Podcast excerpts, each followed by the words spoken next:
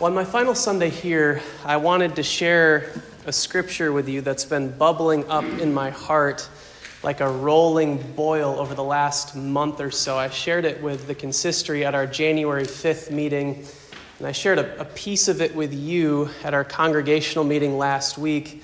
But, but this, this week, this Sunday, my last Sunday, I want to I wanna share the entirety of the scripture with you. And I, and I don't just want to share it with you, I want to offer it to you as my parting blessing, as my parting benediction to you. So, so I, want you to, I want you to stand up if, if you're able. And I want you to extend your arms and open your hands and receive these words as my parting blessing to you. I thank my God every time I remember you constantly praying with joy in every one of my prayers for all of you because of your sharing in the gospel from the first day until now. I'm confident of this, that the one who began a good work among you will bring it to completion on the day of Christ Jesus. It is right for me to feel this way about you because you hold me in your heart. For all of you share in the grace of God with me, both in my imprisonment and in my defense and proclamation of the gospel. For God is my witness, how I long for all of you with the compassion of Christ Jesus. And this is my prayer that your love might overflow more and more with knowledge and full insight to help you determine what is best so that on the day of Christ you may be found pure and blameless, having produced the harvest of righteousness that comes through Christ Jesus for the praise and glory of God. This is the word of the Lord. Thanks be to God. You may be seated.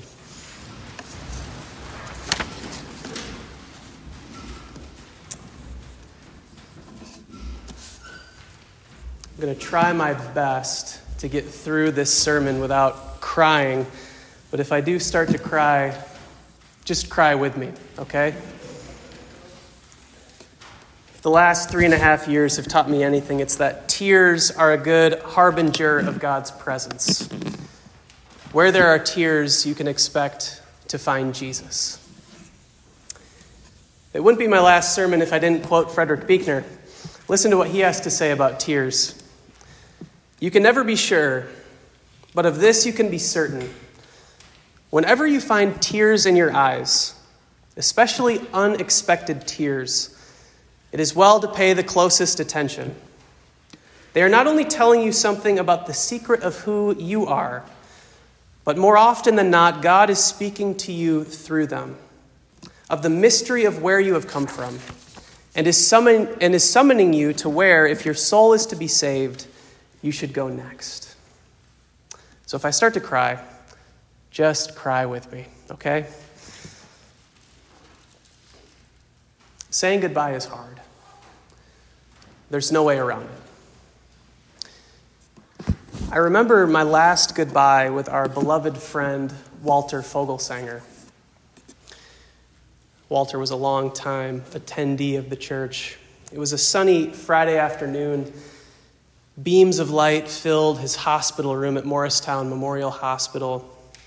He was, hooked to an, uh, he was hooked up to an IV drip that helped him manage his pain. His, his cancer had spread from pancreas to bone to brain, and he was anticipating the end. And as he was anticipating the end, I visited with him, and we read Psalm 23 The Lord is my shepherd. Even though I walk through the darkest valley, I will fear no evil, for you are with me. We, we read Romans 8 For I'm convinced that Nothing in all of creation can separate us from the love of God in Christ Jesus.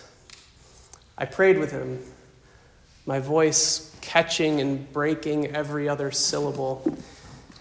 And then we said goodbye. And I'll never forget what I said to him and what he said to me. I looked Walter in the eyes and I said, Walter, you've been an inspiration to me. Your faith has been remarkable. And I know that Jesus is ready to welcome you home. And by this time, I was just full on weeping, tears streaming down my face. And I said, um, Walter, I, I want you to know that I love you, and the congregation loves you, and you have become a true friend.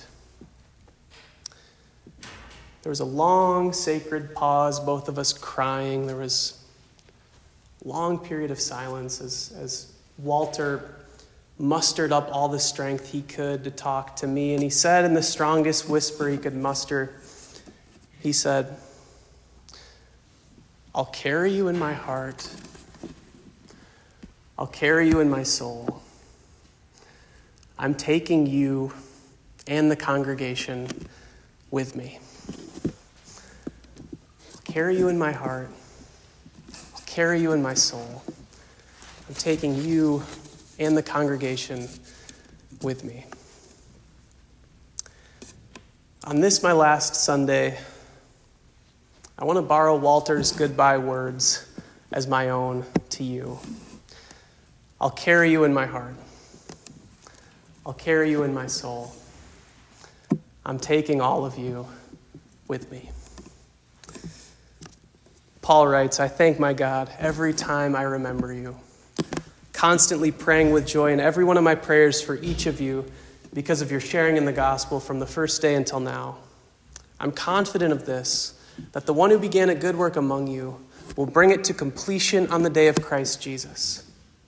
It is right for me to feel this way about all of you, because you hold me in your hearts. For all of you share in the grace of God with me. Hate to say this, but we're taking you with us back to Michigan in our hearts because we love you. And in and by the grace of God, you've become our friends.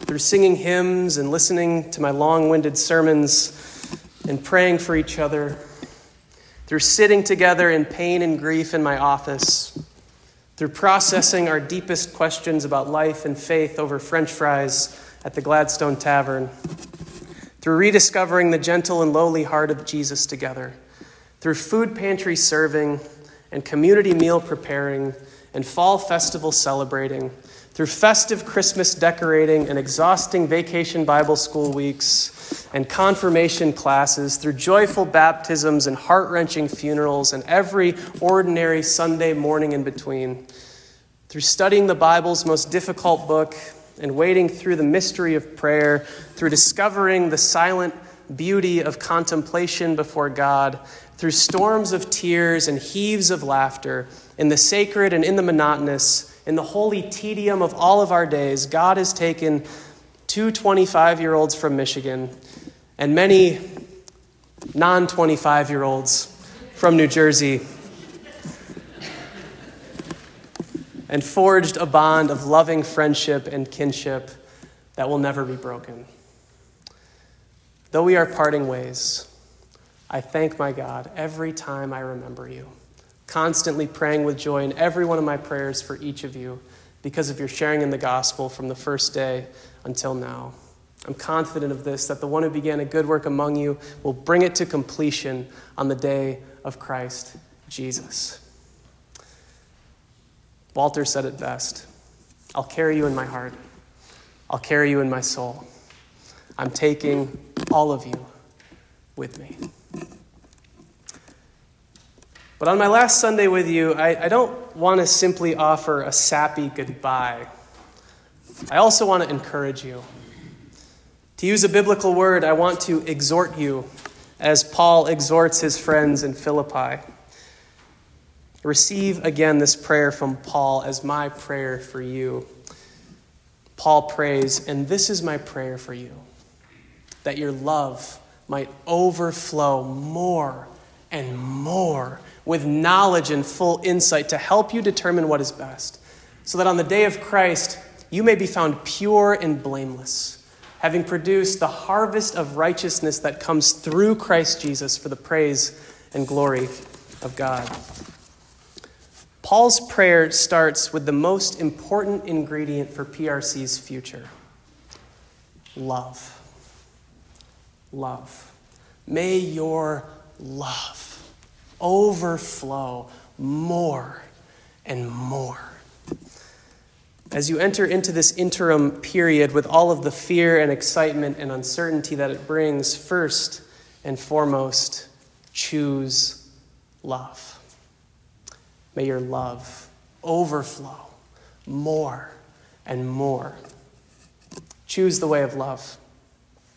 Lean into difficult conversations and disagreement, but hold the one you are disagreeing with as a beloved brother or sister in Jesus. Make the hard decisions, but make them with a good measure of light-hearted self unimportance. Continue to meet together. Continue to grow in relationship with one another and with God. Continue to carry each other's burdens. Continue to pray for each other. Continue to drop off meals and send cards and share the best of what you have with one another. May your love overflow more and more. And Paul goes on with knowledge and full insight to help you determine what is best. May your love overflow more and more with knowledge and full insight. Start with the heart. Start with loving action. Start with the heart. But don't forget to use your brain. Loving action plus faithful discernment equals your fruitful future. Loving action plus faithful discernment equals your fruitful future.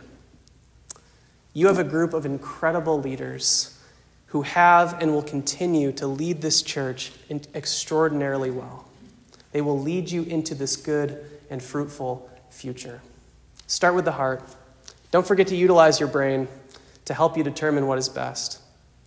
Paul says, This is my prayer that your love would overflow more and more with knowledge and full insight to help you determine what is best, so that on the day of Christ you may be found pure and blameless, having produced a harvest of righteousness that comes through Christ Jesus for the praise and glory of God. Ultimately, your fruitful future that is grounded in loving action and faithful discernment won't come to fruition without your abiding trust in and absolute dependence upon Jesus. Jesus is the straw that stirs the drink. This church is not a human led institution. It's a divinely inspired sign, foretaste, and instrument of God's reign in the world.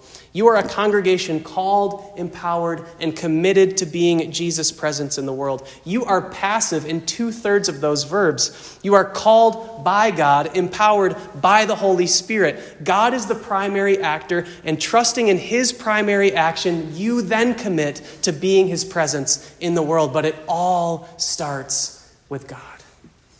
It all starts with Jesus. You cannot claim to be, you cannot be who you claim you are without listening carefully and heeding faithfully to Jesus' call and direction. You can't do it on your own, and you're not supposed to. I was listening to one of my favorite bands on Wednesday morning in the car.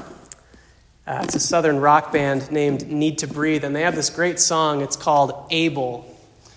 And the chorus goes like this I'm not able. I'm not able. I'm not able on my own. I love that. I'm not able. I'm not able. I'm not able on my own. You're not able on your own, but you are able with God and He will be faithful. This is my prayer for you that your love would overflow more and more with knowledge and full insight to help you determine what is best, so that on the day of Christ you may be found pure and blameless, having produced the harvest of righteousness that comes through Christ Jesus for the praise and glory of God. I'll carry you in my heart. I'll carry you in my soul. I'm taking you with me. Choose love. Use your gifted minds. Trust in your gifted leaders. And above all else, trust in and depend on Jesus. He's been nothing but faithful to this church for 175 years. And he will continue to be faithful until the day he comes back. Sarah and I love you. Sarah and I miss will miss you. We pray nothing but the best for you. We will never forget you. And we'll carry you with us in our hearts. In the name of the Father, and of the Son, and of the Holy Spirit. Amen.